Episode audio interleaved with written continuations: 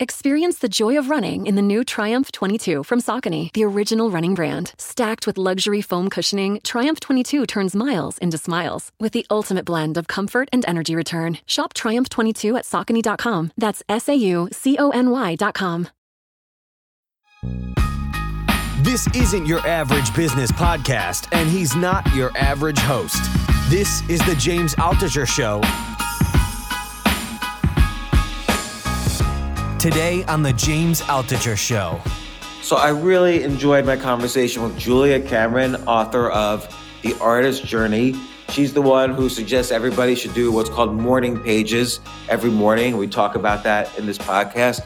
She was very upset when I described to her the 10,000 hour rule, which is the idea that you can't be really great at something unless you put 10,000 hours into it. And she basically said something like, you know, oh, you poor thing, you've been put in prison by this rule. It's preventing you from getting better. And I really took that advice to heart and realized that that rule is no good. It shouldn't be a limiting factor on getting better. And that really inspired me to even write the book, Skip the Line. It also inspired me to take the combination of her idea of morning pages with my idea of doing 10 ideas a day. I've been doing that for 20 years.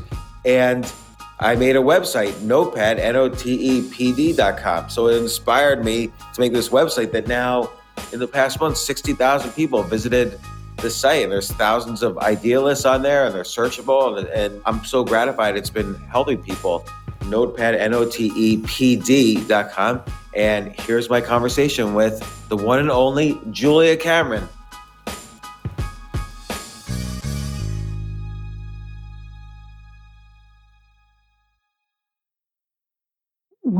Hope I can find something to say about them. Me too. Pressure's on me to get it out of you. So excited to have one of my heroes on the podcast, uh, Julia Cameron, author of the classic, classic book, The Artist's Way, first published in 1992, but I've gone through this book and lived by it and read it so many times. Um, you might have heard people talking about it on on other podcasts, or or you might even do this where this is the book where Julia recommends uh, doing morning pages every morning uh, to unleash your creativity. You write three pages without stopping and don't look at them again. It's just to unleash the creativity and to to get things out there and to connect you to that that higher creative energy that we can all tap into, even at our darkest moments of either writer's block or depression or thinking that we can't or whatever. My welcome to the podcast, first of all, Julia. I'm so happy you're here. Thank you. It's good to be here. And uh, did I describe somewhat accurately in one sentence the morning pages? Uh, yes, I was impressed. All right, good. Well, I I do them. So I what I do is a little different. I tend, and I advise people slightly differently.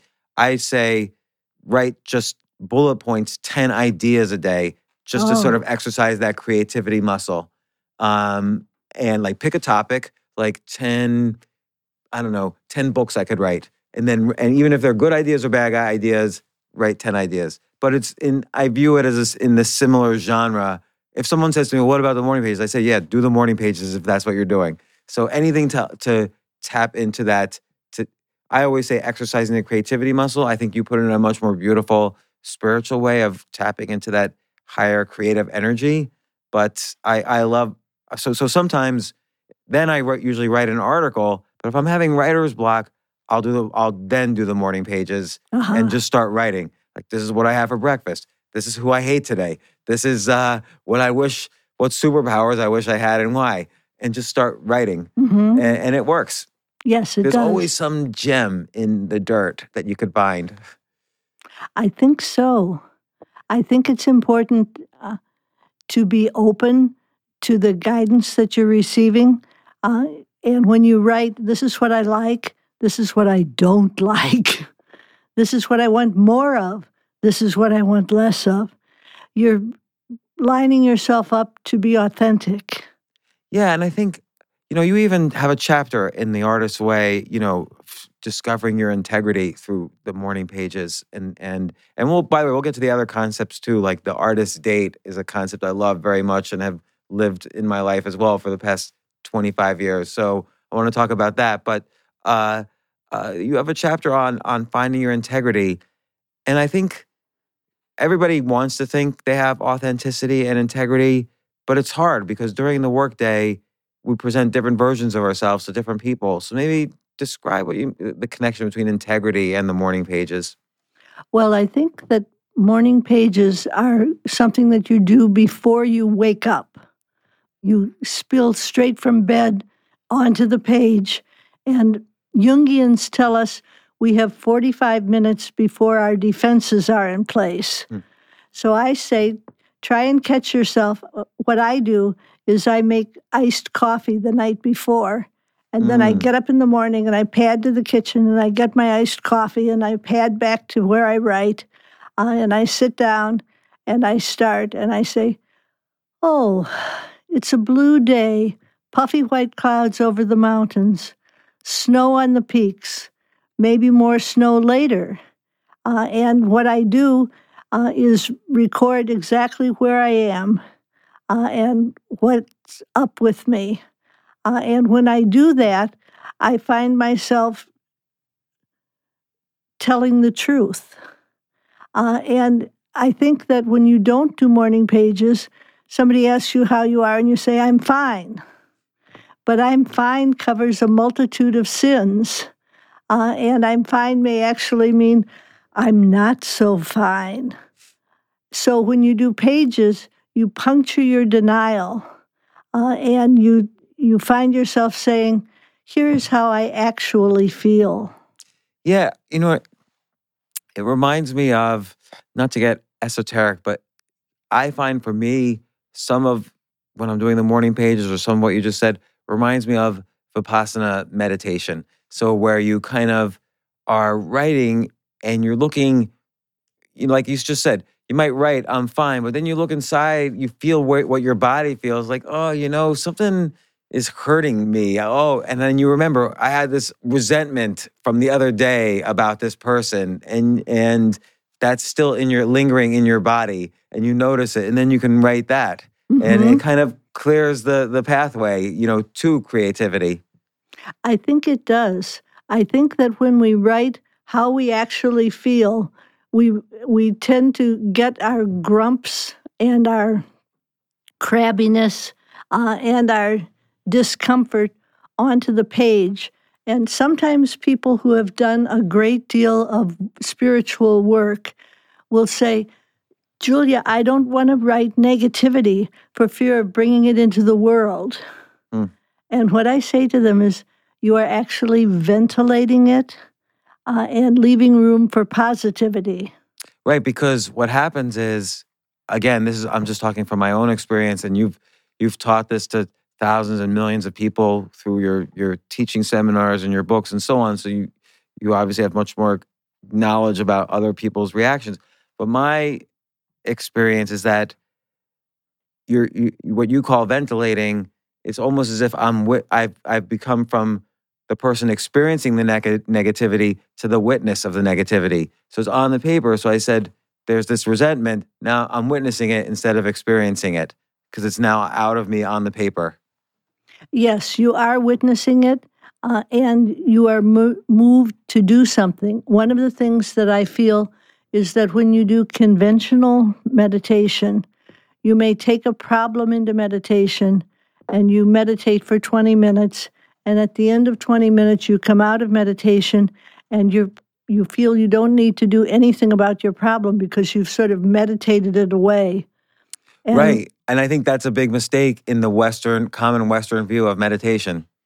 And what i feel uh, with morning pages is that if something bothers you by the time you finish morning pages you're saying i damn well better do something about this and they move you into action uh, and I think moving into action uh, is what we are all really after. We have a fear of commitment, uh, and the fear of commitment stands between us and accomplishment. So when we have a chance to ventilate a resentment, look at a resentment, uh, and go further with exploring it, then we find ourselves more free. So I want to explore that for a second, but I just want setting the stage. Like I always find all of your books really spiritual books and using morning pages and creativity as a way of connecting to that spiritual side. But it's also very practical in the sense of, and we'll talk about this, how to get more and more creative and have creative accomplishments in life, how to find what your passions are and how to explore them and how to achieve them, how to achieve success either early in life and even perhaps more importantly, even later in life. You could, there's never you never should say it's too late for me to do this or I'm too old to do this. So there's lots of things we can cover that I will we will cover. But what what do you mean about how um, you know the commitment versus you know accomplishment? Like when when you commit, you're saying sometimes people don't commit to something so they don't accomplish it, or commit to a person so they can't make an accomplishment. Sometimes people don't commit fully to a path that's opening up for them. And what I find with morning pages is that they will bring something up and uh, let us say you're going to write music. Uh, and your resistance is, I'm not musical. So you poo poo it uh, and you set it to one side. And then a couple days later, your morning pages say, You will be writing radiant songs. And you find yourself saying, I'm not musical. I couldn't do that. Then the third time they bring it up, you will be writing radiant songs. And you think, oh, maybe I could try.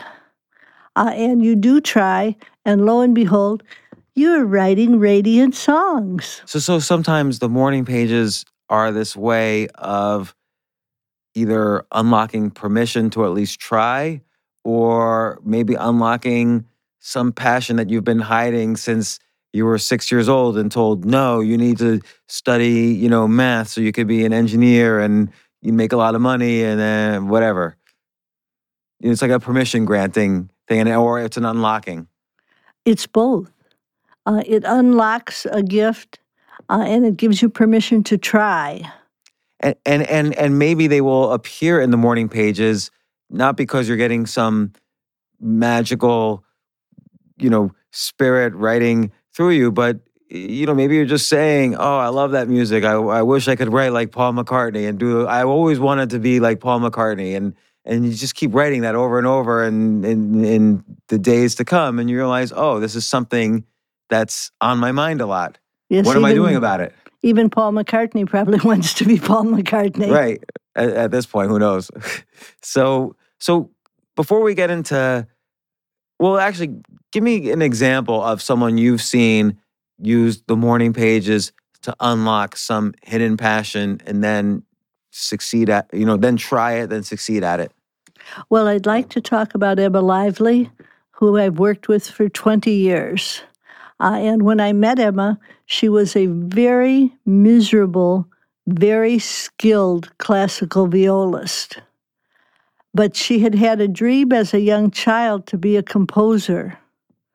So she started doing morning pages, uh, and I needed a composer to give me harmony on some musicals that I had written. Uh, and I said to her, You're going to do the harmonies. And Emma said, That's ridiculous. I'm just a violist.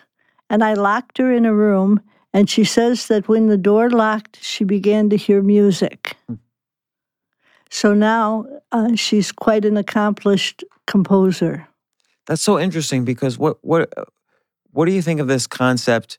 You know, the ten thousand hour rule, where in order to be, achieve great success in something, you have to put in you know ten thousand hours of hard work in that area. Like, do you think in some cases I like, don't think that's true. Do you think that's true? I don't know. I go back and forth on this all the time. I'm obsessed with this rule because, particularly, you know, so I have your book, I have several of your books here right in front of me. One of them is It's Never Too Late to Begin Again. And so I'm 51. If I were to start something again, which I often do, 10,000 hours is a long time for me now. Mm-hmm. And I hate to think that it takes 10,000 hours to be, you know, achieve something great in, a, in an area that I'm maybe passionately interested in. But you're saying you're showing an example where someone um, kind of locked herself in a room and touching in some part of herself that maybe she hadn't reached before, it, it was much faster for her. Well, I think the idea of 10,000 hours is a bit of mythology. You know, we have a lot of negative mythology about creativity. Mm. Uh, and we tend to believe that, that artists are only an elite few, uh, that they are passionately dedicated and they are never frightened, that they always go fearlessly forward. Uh, and what I have found is that creativity is something that we all possess. Uh, and that when we have the idea that it's only an elite few, we start to disqualify ourselves. Uh, and when we have a belief system that says artists are fearless, then we don't look accurately uh, at the artists. Well, I think I think late night TV did a great disservice uh, because it would invite artists on and then it would sort of egg them on uh, and they would puff up a little bit uh, and they would present a, a sort of false persona. Uh, and I think uh, that, well, speaking for myself, um, in my 20s, I was married to Marty Scorsese. Uh, and he. Who's he? I'm just kidding. we were just talking about him on the last podcast, actually. I love Vinyl, the TV series on HBO. I can't believe they canceled it, you know, that he produced. But anyway, right. sorry, go ahead. So he's a wonderful artist. But I was with him when they were first screening Taxi Driver, mm. and he was in the back of the theater with a brown paper bag hyperventilating from sheer terror that the audience would not like his film. So we don't hear, oh, art, great artists can be frightened and keep going anyway. We hear great artists are never frightened. Right, so that's one myth. And then I think there's the myth that you haven't you haven't put in your time. You've you've skipped the line if you move too fast. I think that's another myth you can't write the great American novel unless you've been working hard in the trenches of writing for 20 years. And I don't think that's true. I, I, want to I want to hear it. I, I need permission. You need permission to go forward? Well, no, but I do get confused by the science behind the 10,000 hour rule. Uh, you know, there's some aspects of it I think make sense, and there's particularly with art, there's some aspects that that don't make sense where you where you can borrow from other experiences in your life to bring into creativity. But I'm wondering what's what's the difference between having something to say versus the technical skills of saying it. So writing ha- does require some technical skill. The art of storytelling requires some technical skill. But maybe you could say something, have something to say from an early age, you know, un- disconnected from the technical skill. Well, I, f- I feel like what happens with morning pages is that you begin to tutor yourself mm. uh, and you start to write how you really feel and how things really seem, uh, and you become more and more accurate. Uh, and it's actually a listening process. Mm. when you write morning pages, you're listening to something that wants to come to you and through you. Uh, and I think I think that we discover that we have a greater truth. Uh, and I think that when we say to ourselves, well, I'm disqualified because I just started writing recently, uh, then we're ignoring what I would call the spark of inspiration. Uh, and the spark of inspiration often leads us forward. Uh, and I think uh, we don't talk much about the role of divinity in creativity. Uh, and I believe that it's pivotal. Uh, and that as you turn yourself over to a higher force, you are led a step at a time.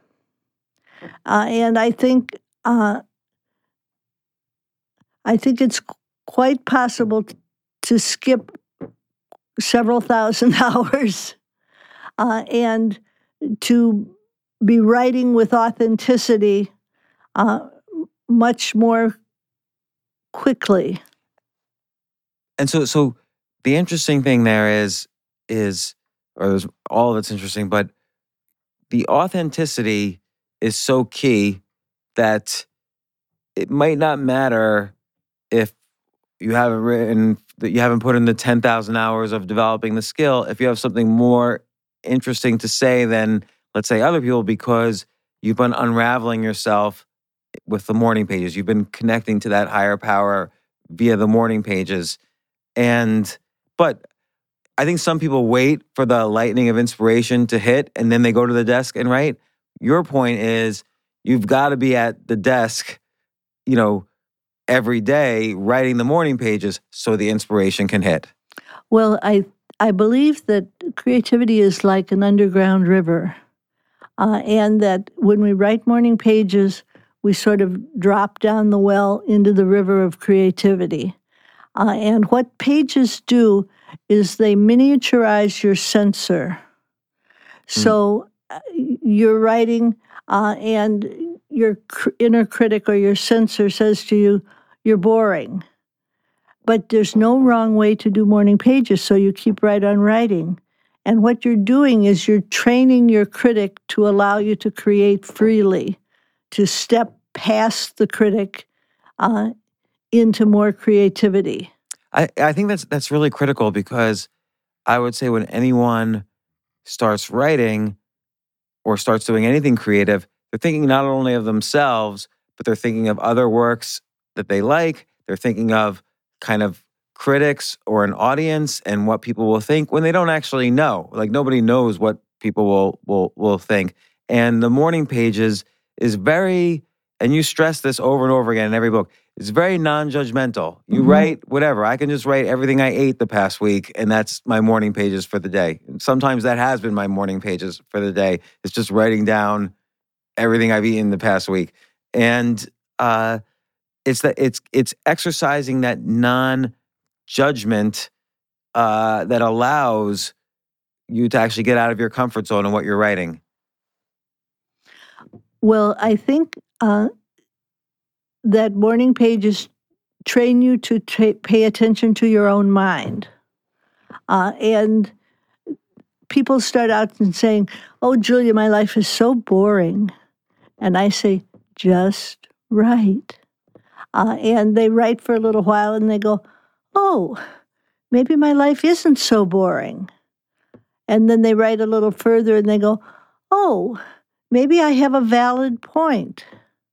And then they write a little further and they find themselves writing the valid point. Uh, and I think uh, that this business of stepping past your critic uh, is pivotal. Uh, I think people sometimes say, Julia, I started to do my morning pages and I felt such grief. Uh, and I say, well, sometimes I think they should be spelled M O U R N I N G because actually they do sort of tap you into a grief process if you've been ignoring your true self. So I think that it's important to do pages in conjunction with a, a tool that I call an artist date. Uh, and that is a once a week solo festive expedition to do something that thrills or enchants you. Uh, and if I were teaching a 12 week course, and I said at the beginning, now I have a tool and it's a nightmare. You'll have to get up 45 minutes early. You'll have to write longhand whatever's on your mind. Uh, you'll have to set your clocks early. You don't show it to anybody, it's top secret and it's just for you and you must do it every day, people would do it because we understand the concept of working on creativity. We think, Uh, it's like you with the 10,000 hours, the idea I must slave away at my creativity in order to unlock it. But if I say, now I want you to go out once a week and play, people are like, play? I don't see what that has to do with anything. And we have an expression, the play of ideas, but we don't realize that that's literally a prescription for how to get ideas is to play.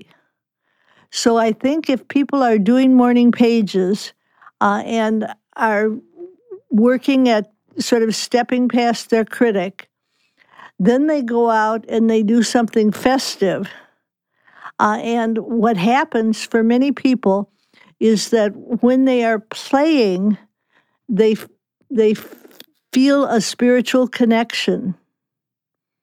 They they they feel a spark, uh, and then when they go back to quote work, uh, they find that they have sort of an unexpected inner resource that they have filled the well again. I think it's important to say that creativity is an image using process. Uh, and when we are trying to be creative, we're reaching for ideas and we are fishing from an inner trout pond, if you will. Uh, and sometimes people will say, Julia, I was doing so brilliantly and then it dried up. Why? And I answer, because you were doing brilliantly. Hmm. So they were their their inner critic comes out, even if it's a positive inner critic. Sometimes you have to set that aside. So they were they said how they're doing brilliantly. How can I keep topping that instead of just keeping the flow going? So this is where we say it's important to have a spiritual practice, uh, and that morning pages are a spiritual practice, uh, and that when you take an artist date, you are consciously replenishing your image stocks.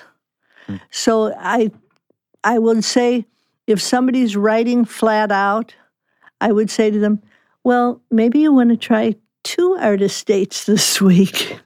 Well, right, because also um, the things you learn and pick up on those artist dates c- could combine with the creativity is like an injection, an outside injection into the creativity that might be stalled in in your other creativity.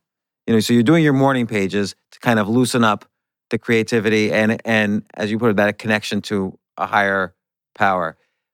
Maybe sometimes that feels stalled a little bit for some artists.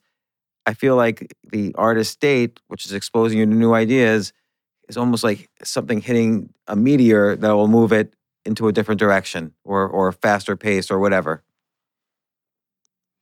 I'm not sure about that.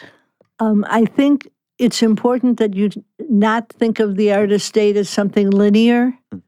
you know, so you don't go trying to find an artist date that relates to your project. Mm. Uh, it's, I believe in going to pet stores and petting bunnies. And petting bunnies has a funny way of unlocking further writing. Uh, and if I said to myself, now I'm going to unlock further writing, I'm going to go hear a lecture, one of the things that I would find is that that's too hard. Yeah, or it might be boring.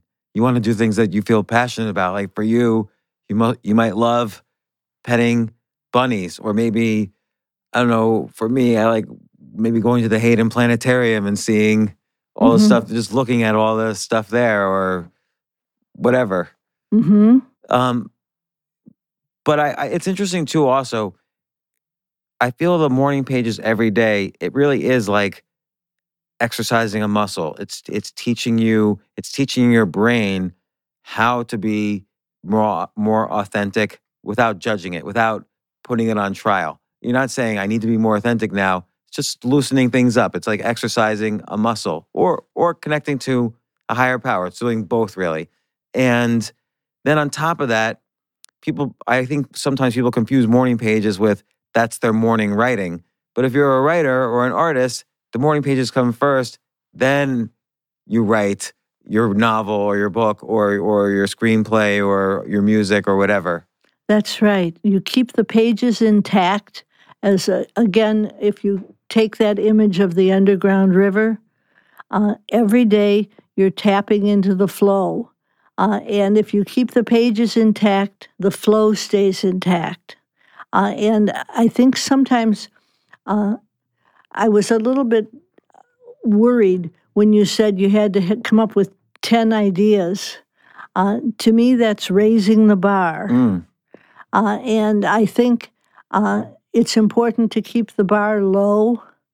Uh, and if you come up with ideas, that's great, but but it shouldn't be the point Right, of the so- pages. So I so I tell people with this particular thing, which by the way, I always say if we're doing the morning pages, that's great. I always say specifically come up with 10 bad ideas. Like you're not going to judge your ideas and you're never going to look at them again. You, you, you, you, it's just to exercise that creativity muscle. Because sometimes people they're unsure they can they can write bullet points, but they might be afraid to sit down and write and write three pages. So many people think they have writer's block. So many people are under the assumption that oh no, I'm going to have writer's block. It's almost just a, again another way to just loosen things up. Mhm. But you could be right. Maybe the bar is too high because again with the morning pages, I could just write the past 20 meals I had and that that's I'm keeping the bar low, but it's still has me in the practice of connecting to myself and and connecting to my creativity and so on. I think that what you're talking about uh, is a form of emotional terrorism.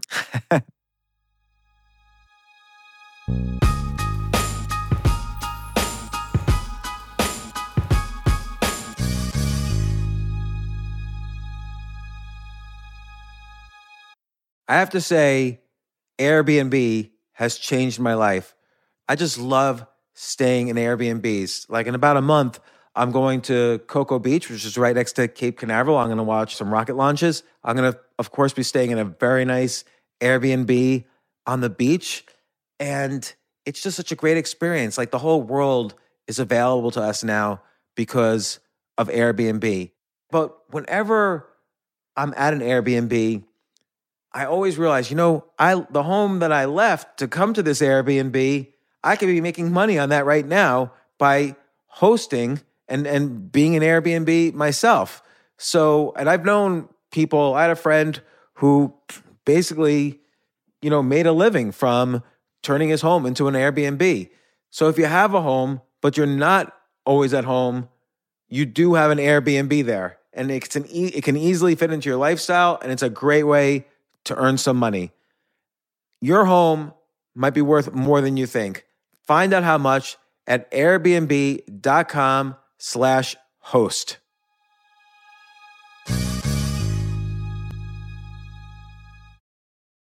The famous Abraham Lincoln quote says, Good things come to those who wait. I wonder, did he really say that? Jay, did he really say that? Can you look that up? Regardless of who said it, that's only part of the quote. The full quote is, Good things come to those who wait, but only the things left by those who hustle. Well, if you're a business owner and want the best people on your team, the same applies. Uh, And listen, I've interviewed 1,500 people now and a lot of entrepreneurs.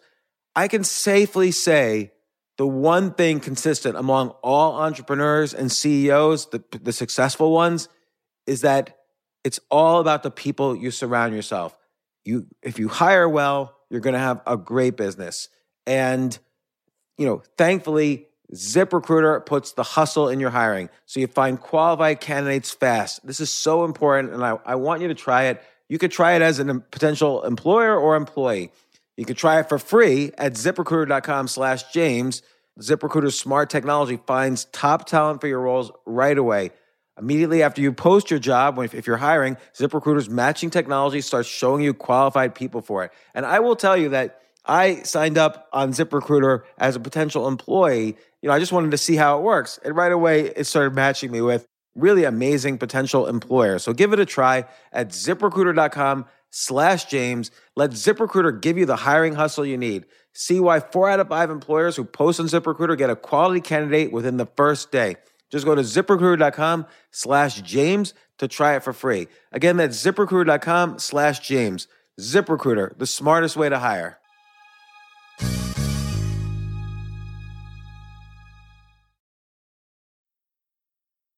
I wish I knew who told you the 10,000 hours. Let's go through this because I want to, I feel it has terrorized me. So, Malcolm Gladwell popularized the 10,000 hour rule in a book called Outliers, where he writes about how the Beatles put in 10,000 hours, Mozart put in 10,000 hours before you knew him, chess players like Bobby Fischer put in 10,000 hours. And then Anders Ericsson, a scientist, a professor from Florida, he did all these studies on violinists that the ones who put in 10,000 hours did better in their careers and the ones who put in 6,000 hours did better than the ones who put in 3,000 hours. And so I think there became this science around it. And that that has, I admit, uh, stalled me in some ways. It sounds like it spooked you. Yeah. Because, for instance, I'm 51, right? We're in a stand up comedy club. A few years ago, I started doing, performing a lot of stand up comedy. Uh huh. But I'm too old to do the 10,000 hours in this. And that has made me question well, what am I doing? Uh huh. Even though I write every day, I write those morning pages or ideas or whatever. Uh, and I write jokes every day and listen to stuff and, you know, but 10,000 hours is like, you know, 10 to 20 years. I think. And this is where you get to it's never too late to begin again. So I wanted to address that as well because I believe you that it really is never too late to begin again to create something new and unique and and and even bring success as you mentioned in you know the prosperous heart well i believe that this 10,000 hours rule i would love to know how he went back and talked to mozart uh, and and found out that mozart had put in 10,000 hours. Well he studied like you know, Mozart's father was a composer, so and, and Leopold Mozart, and he basically from the age of three on was exposing Wolfgang to, you know, here's the chord structure for a sonata. Here's what you do for this. so he really, so the Mozart's training started at such an early age that by the time he was nine, he really had put in his ten thousand hours. So he documented that way. Sounds but, spurious to me. I agree because then you look at let's take a look at writing for instance. Norman Mailer, uh, he gets back from World War II and he wrote uh, The Naked and the Dead within a year. Probably he hadn't put in 10,000 hours at that point, but he had something unique to say. He was one of mm-hmm. the first novelists coming out of World War II. There were many, but he, he and James Jones were probably the first two.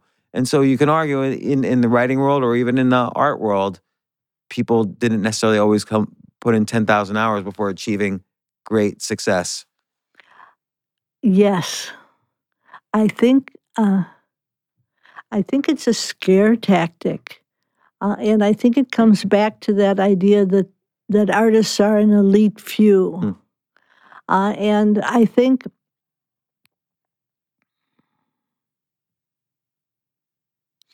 I think it's damaging. Uh, and what I feel like I'm 71 and you're 51. So to me, you seem like a baby. Thank uh, you for saying that. You know, like you're just. Uh, I had uh, a friend who was a director, uh, a man named John Newland. Uh, and uh, I said to John when I was 51, Oh, John, I'm over the hill. And he said, Baby, you're just beginning.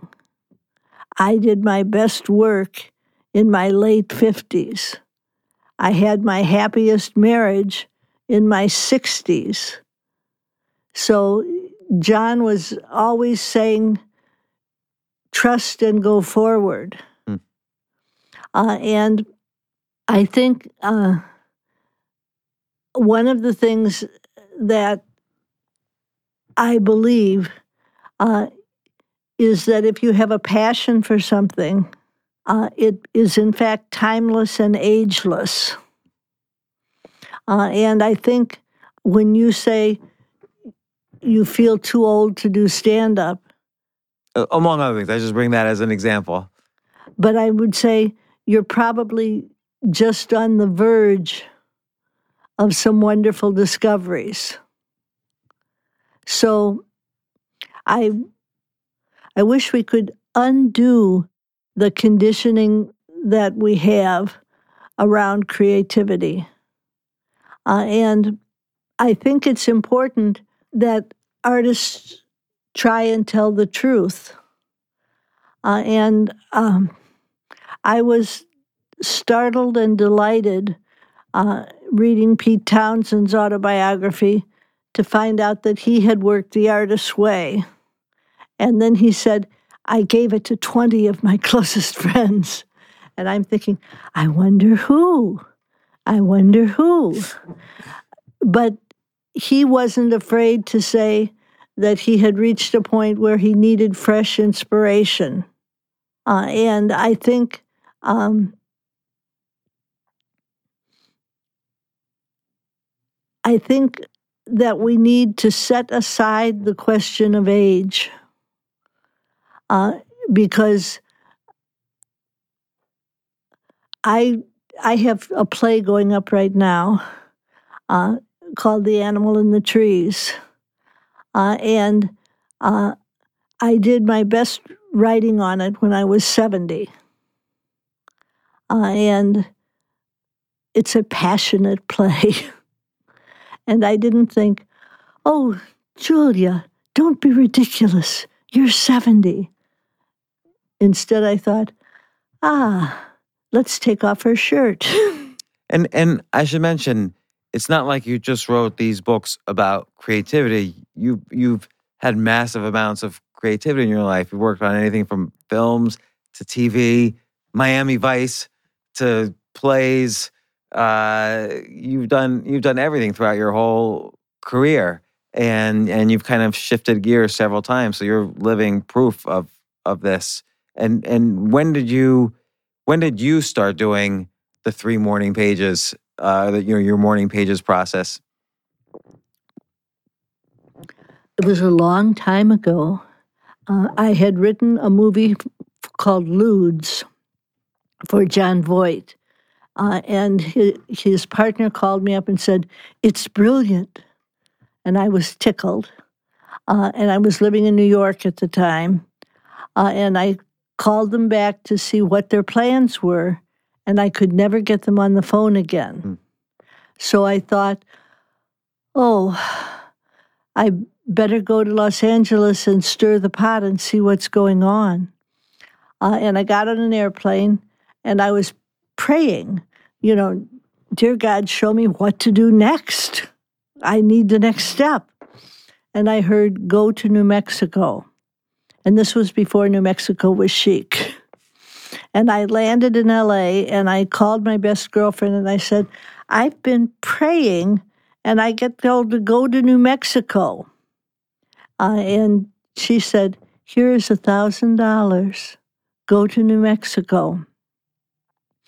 So I went to New Mexico and I went to a little town called Taos, uh, which is now sort of a legend. Uh, but again, this was before Taos was chic. Uh, and I got to Taos and I thought, I have to find something, some way to go forward. I'm stymied, I'm blocked. And I rented a little house, a little adobe house at the end of a little adobe dirt road. Uh, and I got up every morning uh, and I would look at Taos Mountain through the plate glass window, and it would be like, oh, there's clouds today, there's snow today, there's sleet today, it's clear today. Uh, and I started writing morning pages. I had a little daughter, uh, and I would write quickly before she woke up and came to bother me. Uh, and what happened was that after I had been writing them about 90 days, uh, a character came s- strolling into my consciousness just as you described. Uh, and so I thought, well, I better keep my pages intact, but it looks like I could be a novelist. Uh, and so I began to write a novel. Uh, and And again, this was separate from you'd still do the morning pages and then work on the novel. yes, I kept, I was, The morning page is like a practice. the morning pages had unblocked the novel. So I thought I better keep the pages intact. Uh, and I did. And so this was uh, maybe 1980. Uh, and I've been doing pages ever since. You know, it reminds me also of what you said earlier about meditation that people think they're going to bring a problem into meditation. And during those 20 minutes or half hour or whatever, they're going to either solve a problem or hit some mystical enlightenment or something like that. When the real concept of meditation, and I believe the real concept of these morning pages, is not that something magical happens then. It's just that you clear the pathway so that something could, magical could happen in the other 23 hours of the day. It just it it it- builds that connection to the higher power. The the morning pages. It's not where the connection only exists. Well, I think it's a mistake to try to have morning pages be brilliant and breakthroughs. I think that's what you're saying. That Right. morning pages are a way to clear the path. Right. Uh, and I think uh, that what happens is it's like you have a little whisk broom and you whisk into each corner of your life uh, and you bring the debris into the center and you think, oh, now I can deal with it. Uh, and meanwhile, uh, what has happened is you've cleared a runway so that creativity can land.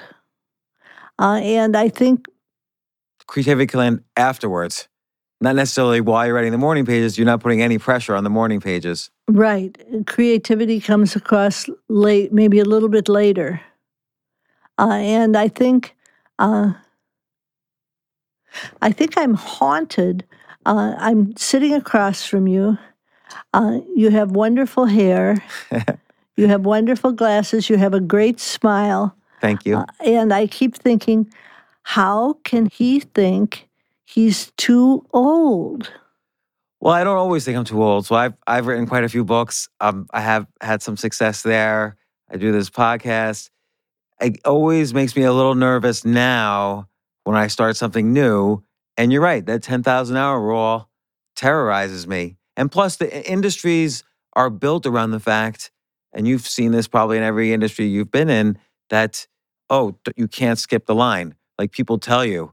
And, you know, those combination of those things, it's really hard to, even if you're feeling super creative, even if you're unlocking your ideas and you're unlocking your writer's block, it's really hard to go against these things that are they true? Are they not true? There's scientific research. There's all these people don't you I wish? respect. Don't you wish we could just?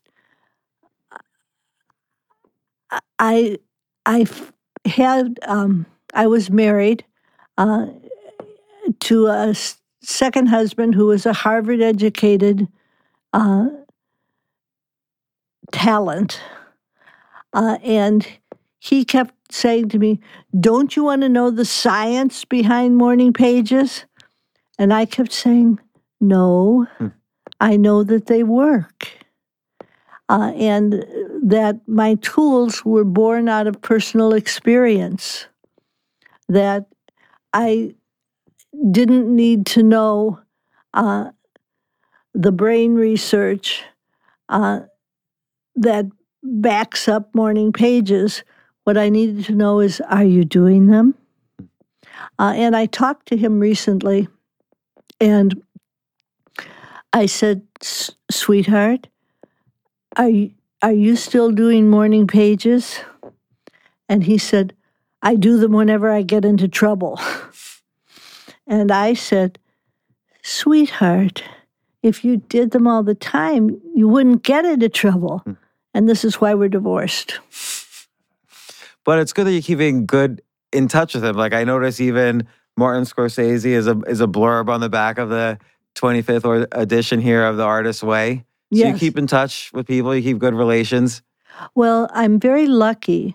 Uh, I have a daughter uh, with Martin, uh, and she is uh, a writer, actor, film director. Uh, and so uh, I have a very concrete connection to him. Uh, every Christmas, my daughter comes to New York to spend Christmas with her father. Uh, and it's been 41 years now. And I, I have never said to her, "Oh, stay with me." I have always sort of That's good. said, "Go, have a wonderful time," uh, and when people uh, ask me uh, if Marty and I get along, I think the proof is in the pudding uh, that I have a daughter uh, who manifests gifts from both sides of the family. you know that that I think that's really important. I think I think a lot of people forget that in divorce that the um I had a divorce with the mother of my children and it's very important always to keep the children first because Mhm. that's the next generation. It's the entire reason of the species continues is the children. And if you don't keep them first, then it's like you're keeping civilization last. And I think it's Mhm. very important. Well, I think it's important to remember what you loved. Uh, and I, when I met Martin, uh, I thought he was the most beautiful man on the planet. Uh, and uh, when I talked to my daughter, uh, there is s- still for me uh, an element of enchantment. Uh, and uh, our little one, my daughter has a daughter, uh, and she takes after Marty. So it's an interesting thing to to see the echoes through the Mm. ages. So, so I'm curious what you said earlier. You know about how with the morning pages is like a spiritual practice, which I strongly believe that the spiritual and the creative are connected. But do you ever feel like when you're doing the morning pages, there's almost this sense of surrender, like you're kind of surrendering to whatever comes to the head and letting that lead you? And I, I think specifically of the word surrender somehow.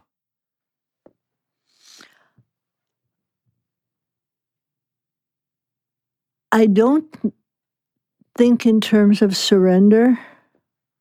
Uh,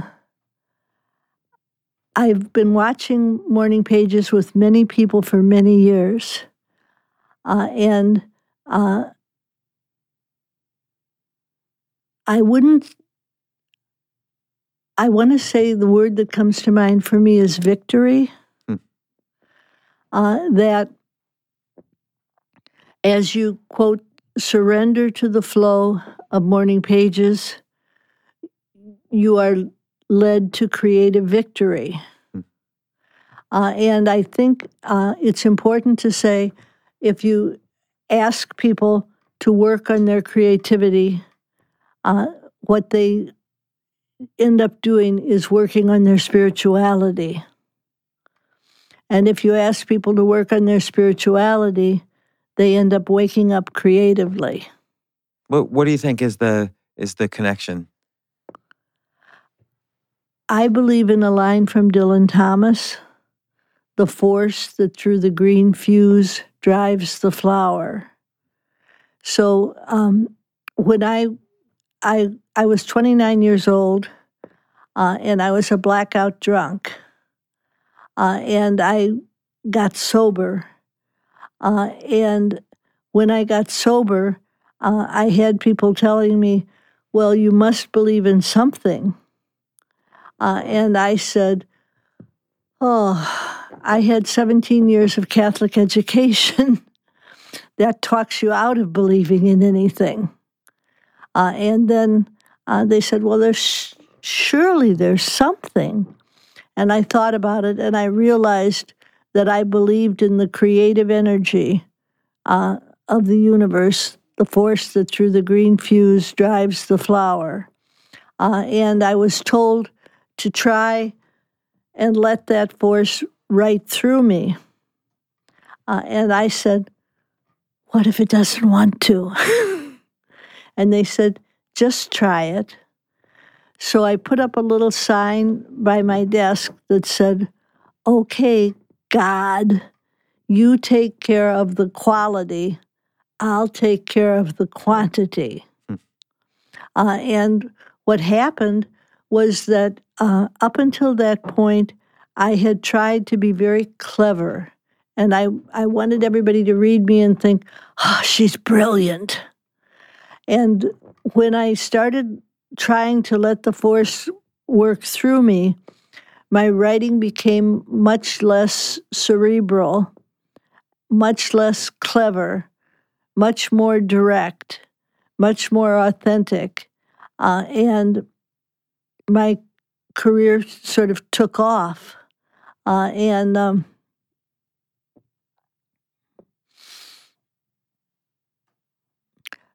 so I was very lucky. I was uh, sent another writer who was blocked. Uh, and I said to him, try letting this power right through you. And P.S., try doing three pages of morning writing. And what happened is that his considerable block uh, melted and he became able to write freely again. Hmm. So I thought, oh, it works for more than me. Uh, and when I wrote The Artist's Way, I thought I was writing it for maybe 10 people, you know, my good friends who were blocked. Uh, and um, what happened was that it sp- spoke to many people. But I brought something that I'd like to read. Absolutely. I'm, I'm intrigued now. I didn't. I no one's ever done this on my podcast before. Okay, so I'm going to drink some water and then we'll go. All right, I'll drink water too. I'm going to drink water to listen. And I read this when I teach. It's called Remembering. I was not there when your mother bore you. Surely you came into this world hungering and wet. We all do that. Surely you came like the rest of us from that dark sea of souls, that sighing that brings us forth and calls us back. We all share that. If this is true, and it is even for you, why are you a broken glass smashed against the floor? Why not the sea's grass on the ocean floor? Why not a smooth stone, a willow in the wind? Why do you break, not bend? And even broken, why not mend? You do know how. Walk with me to the edge of the city. Take off your shoes and feel the earth. It is softer than a woman. It is safer than your father. It is water. It is air. It is where you are returning with this yearning you can't name. Cast off your shame. It's an old coat. Remember who you are. You are a star, a mountain, that fountain in the sun. Your heart is the velvet cave where birds sing. Are you remembering? That's beautiful, and it's and it's a way to remind people that it's important to connect back to that energy. So we get it. We we get our school, we got our college, we have our jobs, we have the government telling us stuff, and politicians and family and friends. This is right. This is right. This is right. This is wrong. And so we get stuck. That's part of the block is that everybody puts up walls, and you're basically saying, Remember. Yeah. Remember who you are. And with, with these morning pages, then you're saying, that's how you remember, or that's how you connect to who you really are, your your truer self. I think so. That and artist dates. And and with those, you can either say that unlocks this amazing creativity, it unlocks spirituality, it unlocks prosperity. It's all these different directions. And so let me ask you, because I want to connect this to prosperity too. What's your definition of success? Joy. But let's say joy, I mean, as you're trying to get good at something, it's not always joyful, right? So Thomas Edison tries to create the light bulb. Most of the experiments don't work. He's not experiencing joy necessarily when, when those experiments fail. But overall, he'll succeed. Well, I have a question. I have a girlfriend uh, who is a wonderful artist, but in her life, she's a real estate agent. Uh, and she sends me beautiful letters uh, with hand illustrated envelopes. Uh, and uh, I'm wearing, I, I don't know if you can hear these clicking a little Yeah. bit. Uh, those are amethyst crystals on leather thongs. Uh, and she made them for me. Wow. Uh, and she took them to a woman that I think of as a shaman. Uh, and uh, her name was Jane Cecil, and Jane is dead now. Uh, and Jane prayed over the crystals. Uh, and uh, I don't know that if other people would, would consider her a shaman, but I did. Uh, and I would call Jane for advice. Uh, and Jane would say, Relax. Let God work through you. Let the earth turn a few times without you pushing it. Uh, and there were two words uh, that come to me for Jane, and one of them is grace, and the other one is action. And I think uh, when you're talking about prosperity, you're talking about grace in action.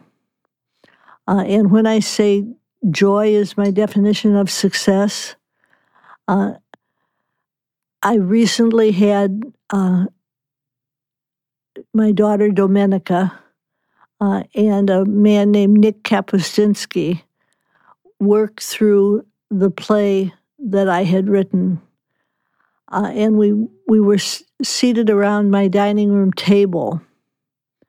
Uh, and the actors just lit up. Uh, and the play lit up. Uh, and I had an experience of pure joy. Uh, and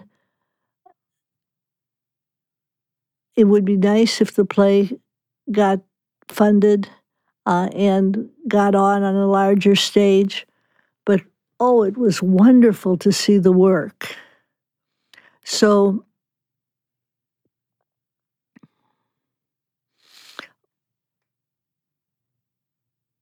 I think that when people talk about prosperity, they need to talk about delight. Uh, and that uh, if if you find something that delights you, you have a, a sense of a larger benevolent something. Uh, in New York, uh, in the spring, walking past the flower marts, walking past the bodegas, tulips twelve dollars a bunch, uh, and uh, it's an experience of abundance. And when I lived in New York, um, I went to the Conservatory Gardens, uh, and again, I had oh, an experience of abundance. And how I came to move to Santa Fe from New York was that I did an artist's way exercise of listing 25 things that I loved. Uh, and so I listed juniper, sagebrush, pinon, green chili, blue skies, mountains. And I read my list and I thought, this is not the Chrysler building. and so I moved, I followed my heart and moved to Santa Fe.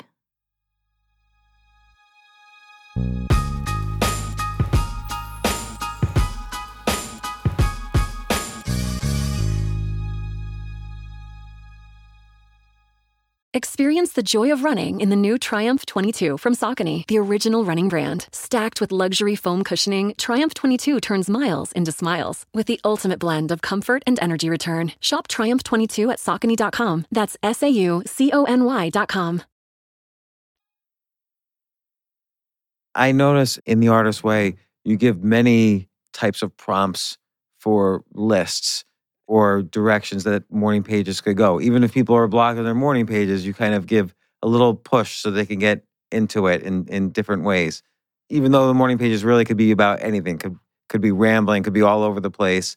But it's it's it's interesting when it's structured also and it's a specific list like that, you could sometimes find internal gems. I think so. And I think when I teach, uh, I use lots of lists. You know, I'll say, list 25 things that you love. I love rhubarb pie. I love green chili stew. I love Arabian horses. I love maple leaves. Uh, and when you list the things that you love, it's a very centering exercise. Uh, and I think uh, it's important uh, that we maybe jot down 25 things we love. And then when we are feeling at our most despairing, we look at our 25 things we loved and we think, wait a minute, I am the one who loves this. Do what what what other types of lists are your favorite lists? I one called Counting Coup, which is from a Native American tradition, uh, and that's I'm proud that I taught my daughter how to ride horseback.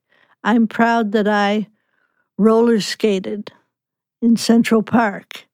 I'm proud that I, and you, you list a list of 10 things you're proud of, uh, and it gives you a, a sort of snapshot of your value system.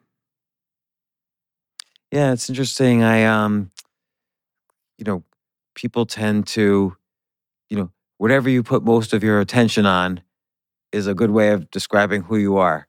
So you look at like the internet now, if everybody, if all you do is argue with people on the internet, then basically that's the type of person you are.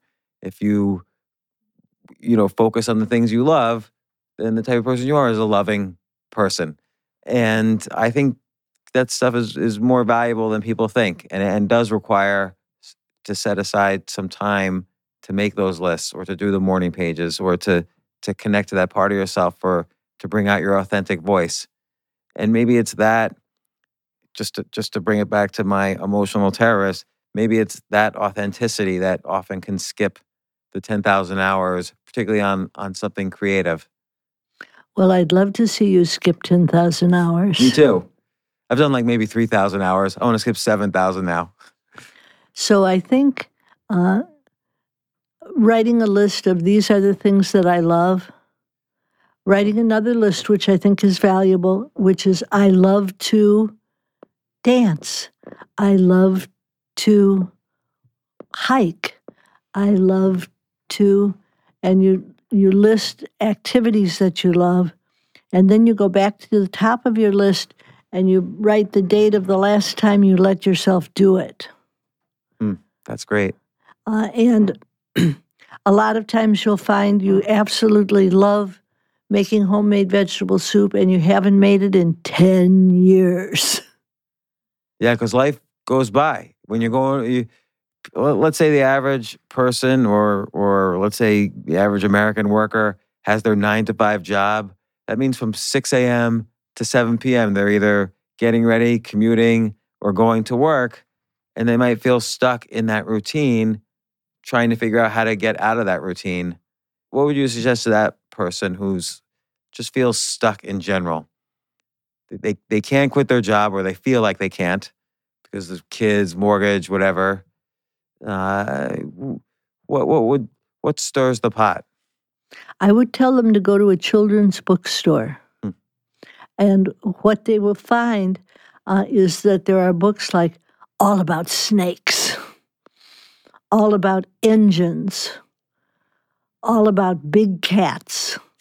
Uh, and that if they let the childlike part of themselves pick a book, uh, a lot of times this is where I again I I just uh, this ten thousand hours thing really throws me uh, because I think uh, that it's intimidating, hmm. Uh, and you start counting and trying to say, well, did I ever have a thousand hours? Uh, and I think I want to read another poem. Absolutely. And this one uh, addresses the the working drudge that is afraid to find something delightful. And the children's book bookstore is a good source of delight. So are pet stores. Okay, this is called Come to Me. Come to me. There is no darkness in which I cannot see you. Come to me. My green heart holds your ancestors. They are waiting to hear your dreams. Speak to them. They know your name. Do not imagine you are alone. Do not imagine they have left you. They are listening, waiting for your voice. Come home. All of us are waiting. Every bird remembers you. The lion in his pride still knows your name. The gazelle, the snake, the silver heron lifting at the shore all these and more, your family. Come back to me. You do not need to grind your bones to dust, rusting your heart. You are known to us. Only come home. So again, I feel that that you know, you referred earlier to this we have this enormous trout pond, but we're somehow not connecting to it. And that's what you're sort of suggesting there is that it's still there. It's we've forgotten about it. We've like maybe bury, you know, put dirt over it and and put cement over it, and now we're walking to work over it. But it's still it's still there, and and these morning pages, the artist dates, walks, help you drill down to to find it again because it was always there.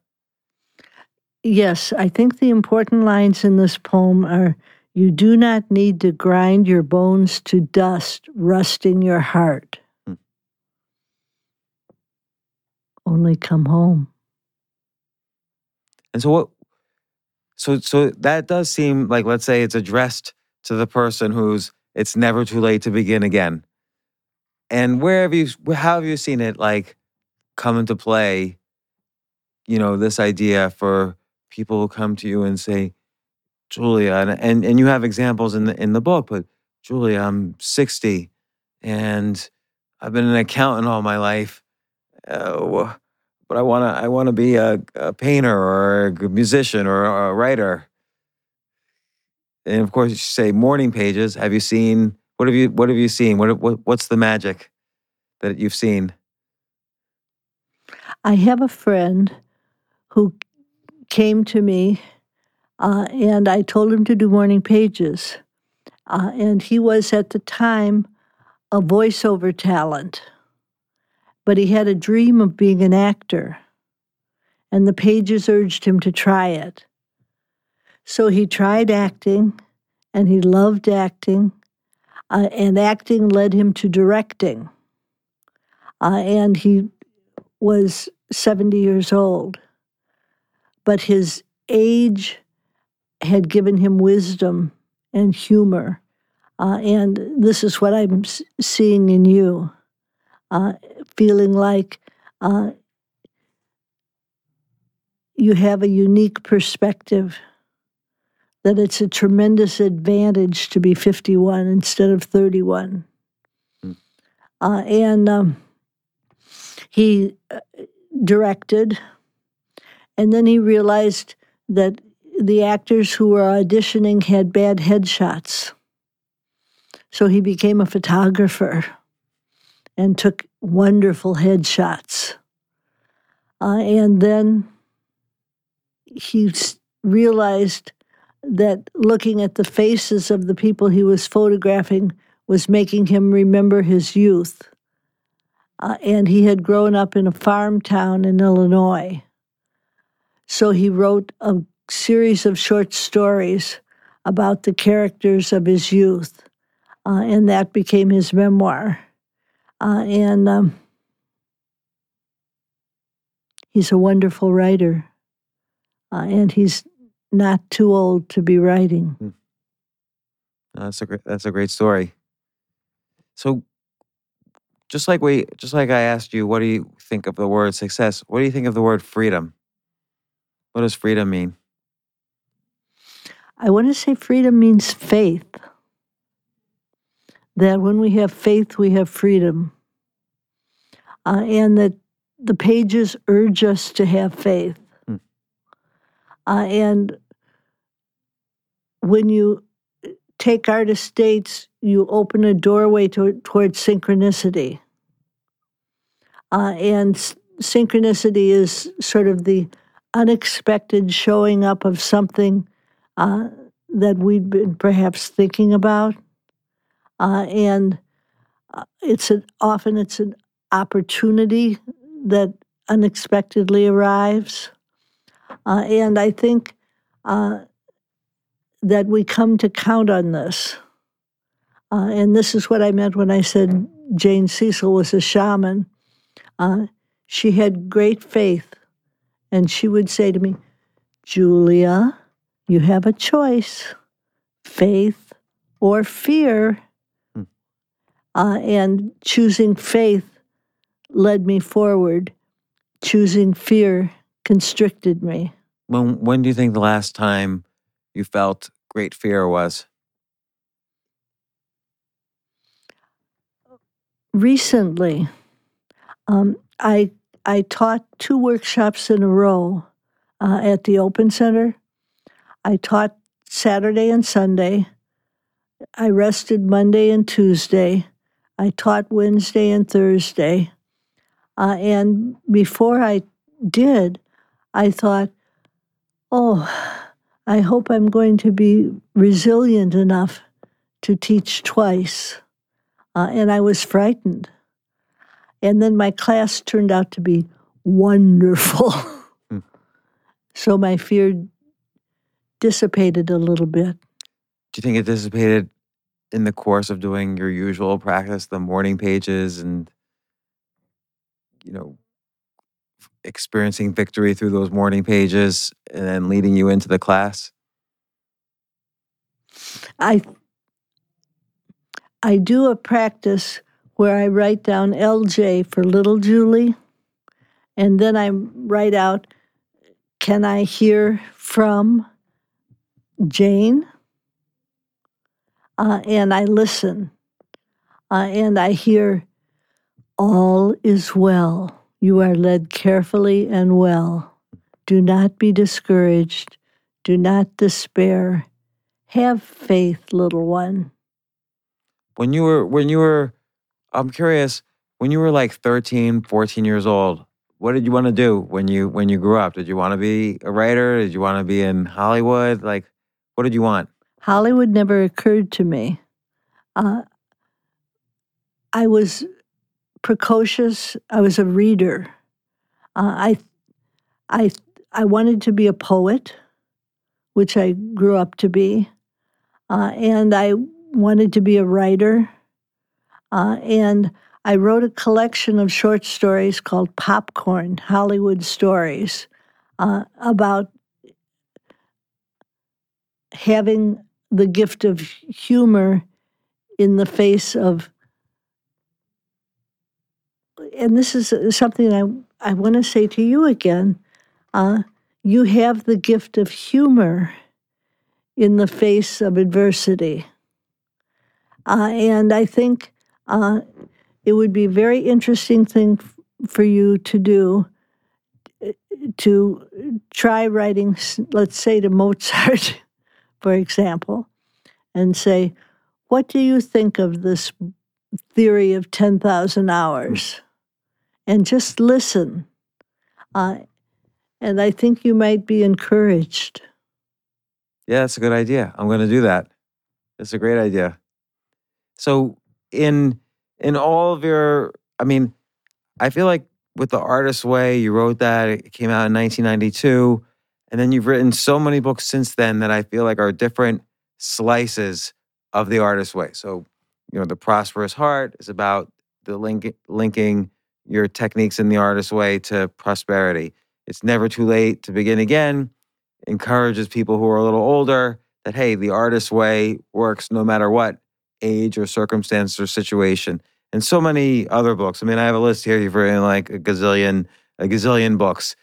These three w- were the ones that I've poured over and over again over the past so many years, uh, and and I'm grateful for. But what you know, we've talked about morning pages. We talk about the artist dates. You've given some other techniques in between there. Um, you talked about synchronicity, which you mentioned a lot in the books. Is there anything else that maybe I'm I'm missing right now in, in terms of you know bringing out that creativity, hitting that trout pond underneath? I think it's walking. Hmm. I I think uh, when I wrote The Artist's Way, I got all the way to week twelve, and then I said, "P.S. Exercise. It's important." And now I've been teaching thirty years, uh, and what I have found is that walking walks us into a stable sense of self. Hmm. Uh, and um, it's so now when I teach, uh, I tell people take a 20 minute walk, do it twice a week. What about what about if it's in the middle of New, uh, winter in New York? It's so hard. It's so hard. I um, I got an email from Google, and it says, "We thought you might like to." It's one of these automated things. We thought you might like to reminisce about all the places you've been in March, and it had like a Google Maps picture, and it had a red dot of every place I've been. Like, like it was a little scary how it knew so much about where I was. And then you click on a day on the calendar, and it says, "Oh, you walked 150 feet to this place." You stayed five hours at this cafe, then you walked home, then you walked 258 to this podcast studio. You stay there for four hours and then you walked home. And I realized I hardly walk. It showed me that I was pretty lazy guy in terms of walking. Mm-hmm. And so I mm-hmm. think I do have to do more of that. I used to enjoy walking all the time, but I've got I now I live close to every place I like to be. So I don't I don't walk as much. So walk a little more. Yeah, I got to do that. So Julia Cameron, I can't even begin to tell you the effect you've had on my life since I'm going to say 1993, I think, is when I first looked at the artist way. But, you know, you've written the artist way, which I recommend to everybody doing anything, but it definitely unlocks creativity. I can attest to it.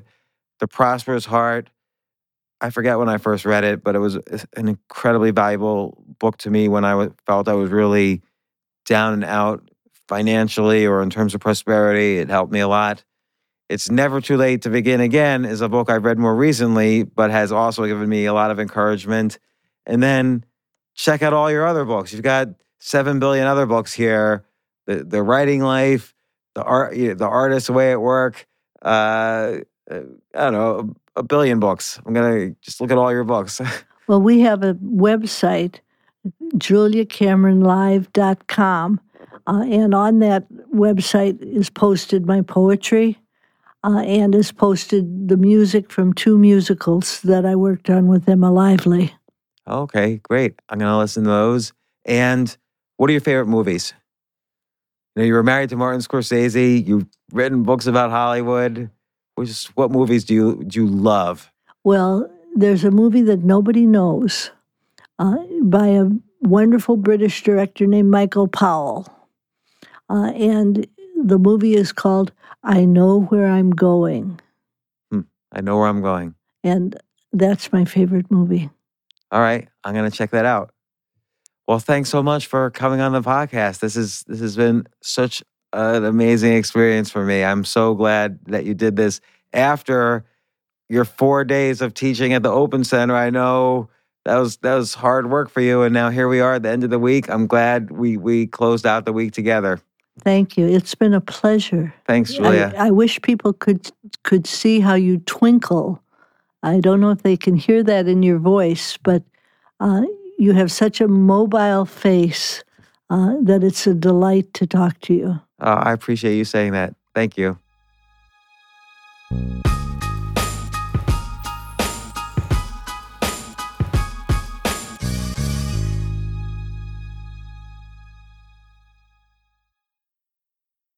Experience the joy of running in the new Triumph 22 from Saucony, the original running brand. Stacked with luxury foam cushioning, Triumph 22 turns miles into smiles with the ultimate blend of comfort and energy return. Shop Triumph 22 at Saucony.com. That's S A U C O N Y.com.